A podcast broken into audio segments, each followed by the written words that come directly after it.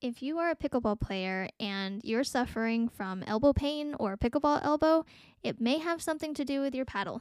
In this episode, I'm talking about what you need to know when it comes to picking a paddle that's most appropriate for you to either help get rid of your elbow pain or prevent elbow pain from occurring. Welcome to Pickleball Physio, a podcast where we talk about injury prevention and recovery so pickleball athletes can get back on the court sooner and stay on the courts longer. I'm your host, Sarah Leong Lopes, and welcome to the show.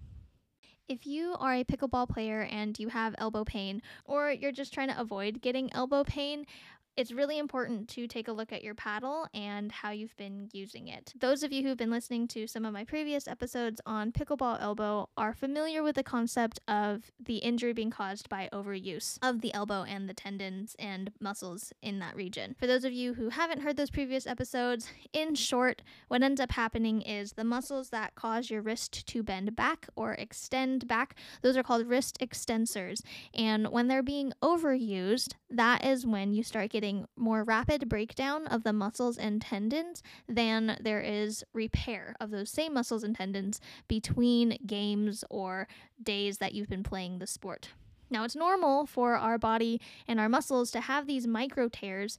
The, this happens whenever we're rebuilding muscle and bulking up and getting more strength and endurance. However, when it happens too fast and faster than the body can replenish and recover from those micro tears, that's when we get these overuse injuries, and that's when we start getting into trouble dealing with pain. So, if you are wondering if you're prone to getting pickleball elbow because of the paddle you're using, or you already have pickleball elbow and you're trying to gauge if you need to change your paddle or adjust anything, then listen close because it may not necessarily always be that your paddle is too heavy. It could also be that your paddle is too light. There are many ways that this injury can be attained, but two ways that I see when it comes to the paddle, especially, has to do with if the paddle is too heavy, then your muscles are working extra hard more than they're ready for in order to maintain the grip on the paddle so you might be gripping harder to compensate for the heaviness and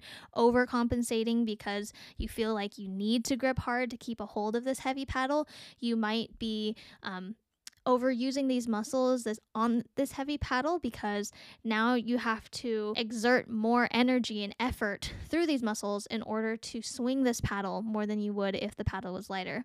On the flip side, if the paddle is too light, again, you might be over gripping and overcompensating your body mechanics to get that extra power, to get that extra oomph for that ball to coast over the net as opposed to if you had maybe a little heavier of a paddle, you wouldn't have to work so hard yourself. You'd be able to get that rebound off the paddle naturally.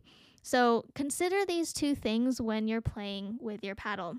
Take a take a moment engaged if this paddle may be too heavy for you, meaning you're overusing those muscles that aren't quite strong enough for that paddle yet, or if the paddle is too light, maybe you're overcompensating from the lightness of the paddle by swinging extra hard or um, torquing those muscles even more just to get that little extra bit of power. I would recommend taking a video of yourself hitting the ball from the baseline. Um, hit it with your forehand, but more specifically, hit it with your backhand. And take a look at your mechanics. If you are using your wrist and your wrist an excessive amount to hit that backhand, you might be overusing those muscles on that backhand. Um, if it's because the paddle is too light, you'll probably be using the wrist a lot more because you're trying to get that extra power. Um, if you're noticing that it actually does take quite a bit of effort to do that backhand swing and you're still getting that wrist extension, uh, that could be because the paddle is too heavy.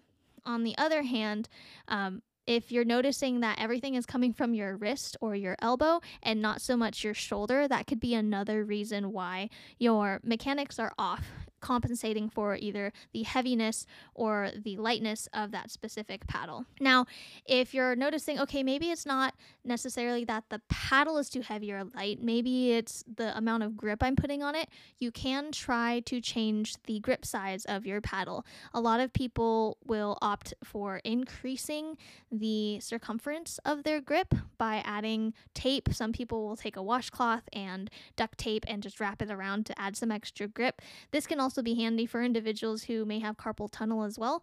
Uh, however, I would always recommend kind of checking and seeing where the source of your injury is before you fully commit to increasing the circumference on your paddle because you don't want to aggravate anything else um, if you don't need to. But Increasing the grip size of your paddle can be another great alternative if you're recognizing that maybe you're um, over gripping and you need to relieve some of that tension on your forearm muscles and around your elbow. Another thing to consider is where the center of mass is on your paddle. If you have a paddle that's maybe a little bit longer on the paddle portion or the handle portion, it can shift some of that weight more away from where your hand is, causing extra torque on your wrist and on your elbow in order to maintain balance. So, explore with a different type of paddle and structure and shape to see if maybe that will provide a little bit more relief. No one paddle is going to solve everybody's problem. So, if you've been playing with the same paddle over and over and over again, and that's the paddle that has been consistently giving you elbow pain right now, try playing with another paddle for a little bit, see if that helps it feel a little bit better. If it's an acute injury or if you've been dealing it with it for a while,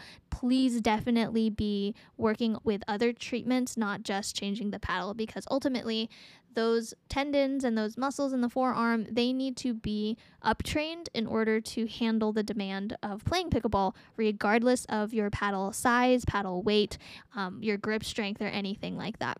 Consider your elbow strength. Consider the body mechanics that you're using when you're swinging, especially on a backhand. Um, and consider the weight of your paddle when you're picking out and trying to fit yourself for something that's less aggravating to that elbow pain after a certain point, I definitely have had some patients who will start training with a heavier paddle or they'll start strengthening using heavier weights than what their paddle would be.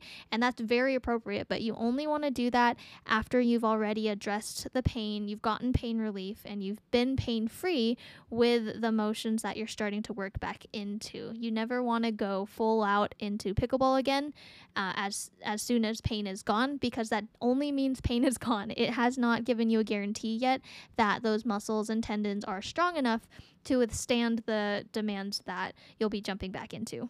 And now you know. So, next time that you're with your paddle, shoot a video of yourself. Take a look at your swing, both forehand and backhand, and t- get a feel for are you gripping really hard? Uh, is the paddle maybe a little bit too heavy? And, and in what way are you overcompensating for having to carry this heavier paddle? Or is the paddle too light? And how are you overcompensating for getting that extra oomph in your swing? Consider these things give them a try if you know somebody who is just starting pickleball and you, you know that they might have uh, elbow pain or you want to make sure that your friends don't get elbow pain shoot them this episode so that they can try to find a paddle that's a good fit for them I'm interested to hear if any of these techniques are or strategies or tips are some things that you've heard before. If so, feel free to leave a comment and a review. I'd love to hear from you guys. I hope that you learned something new. Please share this with your friends, and we'll see you next time on the Pickleball Physio podcast.